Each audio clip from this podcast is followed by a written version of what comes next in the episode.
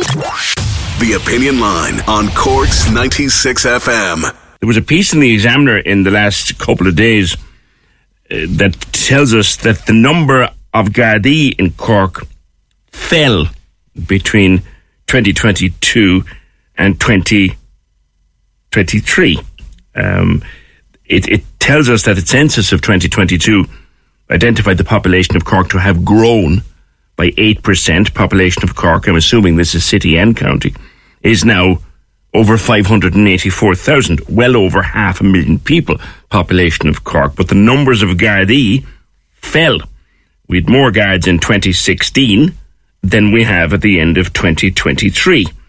There was just under 700 guards in Cork City in December 2023, which was down. That was slightly up on 2016, but overall the numbers have fallen. The examiner goes into a, a deep dive on the numbers, um, and it also says that guards are leaving the force now. A lot of young guards, in particular, are either not joining up at all or leaving the force for better paid positions. Uh, the pharmaceutical sector picking up on a lot of guards leaving the force at the moment. It goes into the numbers. It tells us about the Bridewell. It had 29 guards in 2023, uh, down from 40 in 2021. It tells us that Ballincollig has had an increase of 26 guards to a total of 49. It tells us that Blackrock is down to 16. There was 32 there in 2014. And it quotes Carrigaline numbers 20 guards in 2023. Cobh 33. Uh, Gran, Gurranabraher, of course, one of the main stations. Gurranabraher is down from 61 to 52 by the end of December. Mayfield has 56. Togher, 60, which is down uh, over the previous year. Bishopstown has 17 guards. Bandon, 73. They break it down quite well, actually, in the Examiner. But I'm talking now again, as we've talked before, Padraig Harrington, uh, Garda Representative Association executive member here in Cork. Uh, people are leaving in their droves, uh, Padraig, because, look, the numbers don't lie, do they? Good morning. Good morning, PJ. How are you? Yeah, um, look, I suppose the, the, the startling figure really um, that I can give you is on the 31st of December 2022, we had 604 of Garda rank uh, members in Cork City. And one year later, we had 562. So that, that's a drop of 42 um, for guards in Cork City in just one year. But can, can I just say one thing to you, PJ? Like the, the examiner figures, I, I, suppose they're a misrepresentation, uh, probably, and not the examiner's fault. I'd say it's Garda management's fault.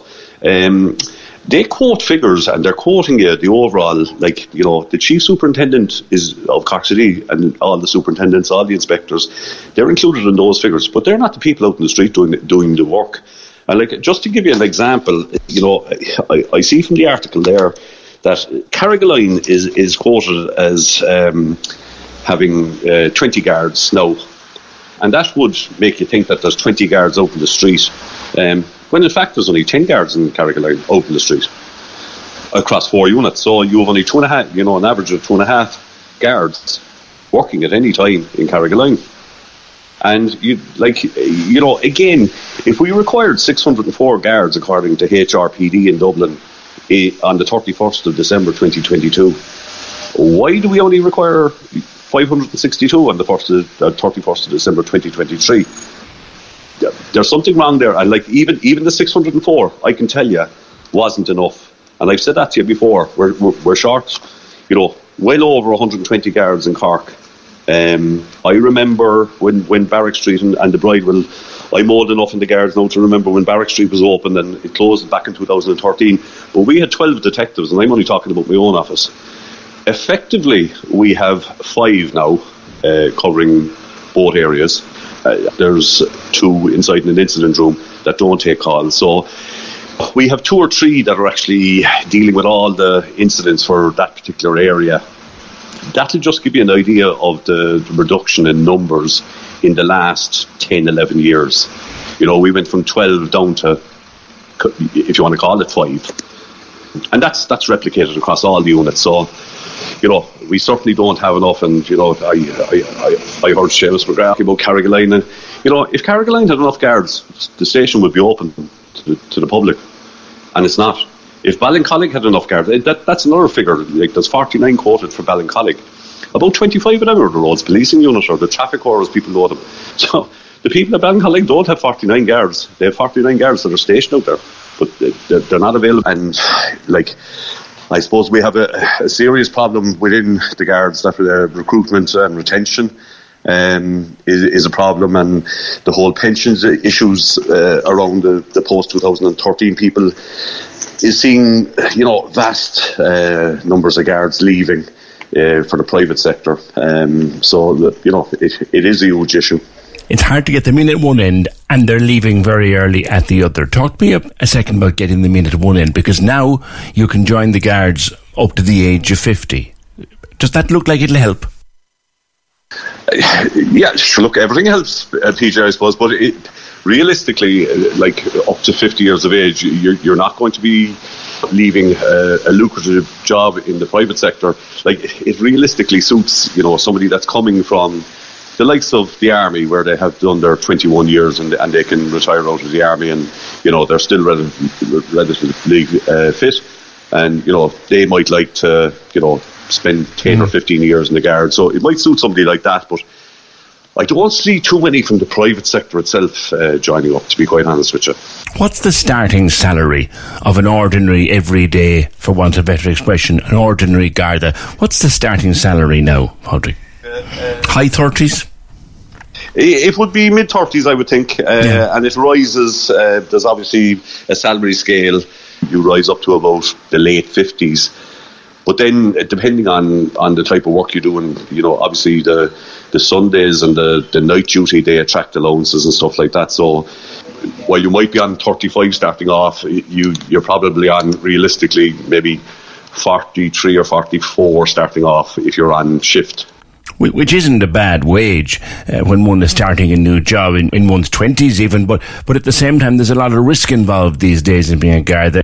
Well, look, PJ, I, I presume if you go into work, the likelihood of you getting assaulted is, is zero, whereas if a young guard goes into work, the likelihood of him getting assaulted on the street is very, very high a lot of it goes unreported as such. Like you know, if you get you know, if if a young guard or a fit guard gets an old slap, uh, you know, across the head or whatever, and he's actually not hurt, he doesn't bother doing anything about it. So it's uh, in this in the whole stats, it gets missed. Um, you know, realistically, unless a guard is, is is injured and requires medical treatment, it's not really reported. I am the product of a Garda family, as I'm sure you know. Is it a job for a family man or a family woman in 2024? Uh, look, I, I, suppose I'm invested in it. I've, I've spent 24 years in the Guards, and uh, you know I, I, I like what I do. Uh, but would I advise my daughter to go into it? I, I wouldn't, PJ. To be straight up and honest, which I, I, I'd, I'd steer her away from it and that's purely because of the, the whole assaults and, and, and all the rest of it. You know, if, if you had a, a son, you'd you'd say maybe, but like again, there's huge issues in, in relation to the guards. Like the, the younger guards now, some of them, depending on on um, you know, if they didn't get up the night duty and the, the allowances, if they didn't have the maximum for those over their 30 year service they could retire, be forced to retire at 60 on a pension of 8,000 euros, and that's that's the reality. And at best, 12,000 euros. So, like, you come to 60, and and you know you might still have kids at college, or you might still have.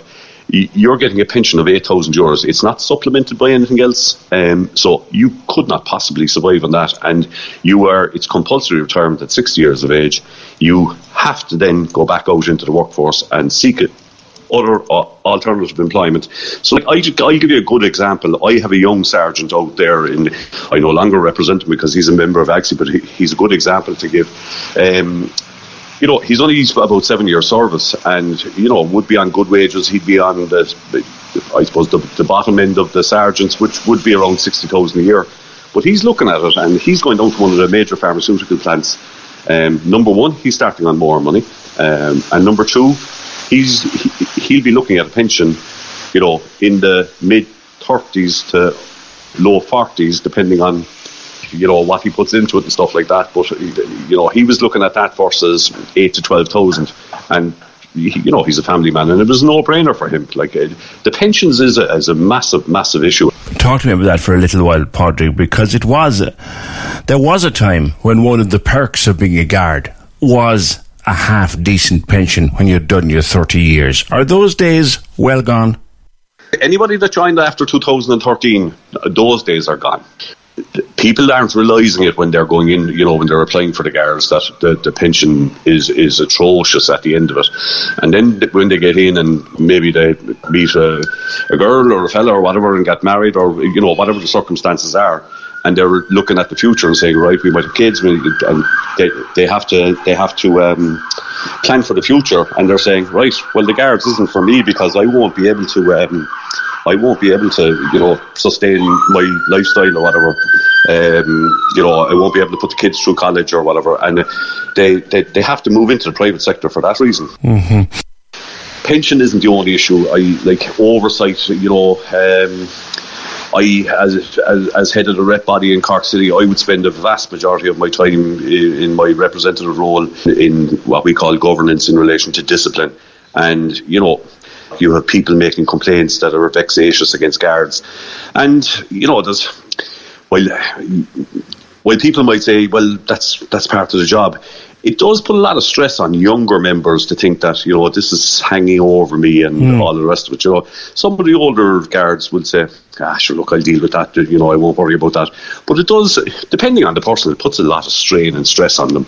Mm. Um, so, and then you know, you know, the new systems that are coming into the guards that were being touted to the public that this will give more, you know, it'll show more guards on the street and we'll, it, it's more efficient and all the rest of it.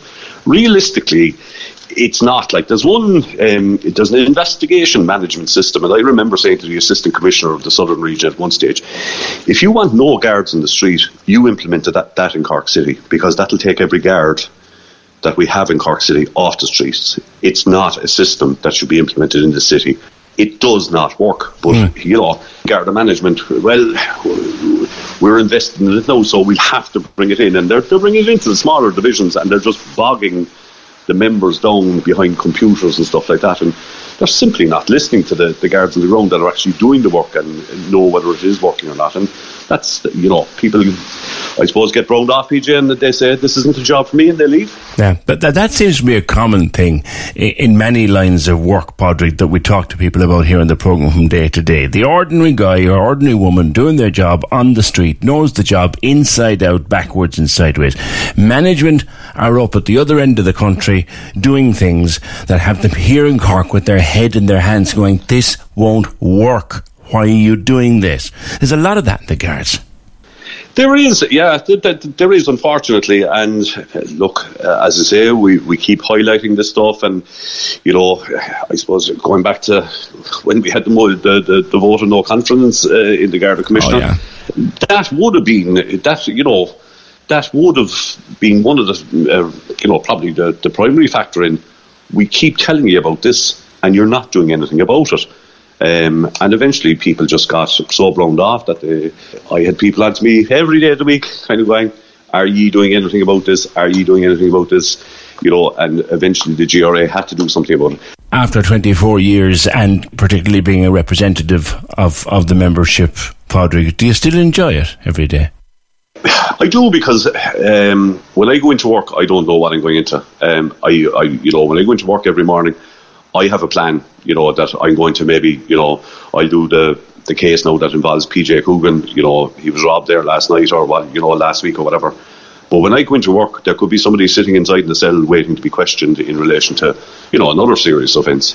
And then I have to change my plan. So every day is a different day for me, and I do enjoy it, and I enjoy the whole investigation and all the rest of it. But again, I'm invested into the whole thing. I'm 24 years in the guards, and you know, I'm not going to be going to, you know, the, Janssens or the Pfizers or at, at, this stage of my life. Um, you know, I'll, I'll see out my time in the guards, and, and after that, we'll see. Padraig, always good to talk to you. Thank you very much. Thanks very much. Mind yourself. Cheers. Padraig Harrington, the uh, Cork executive member on the Garda Representative Association. Cork's 96 FM.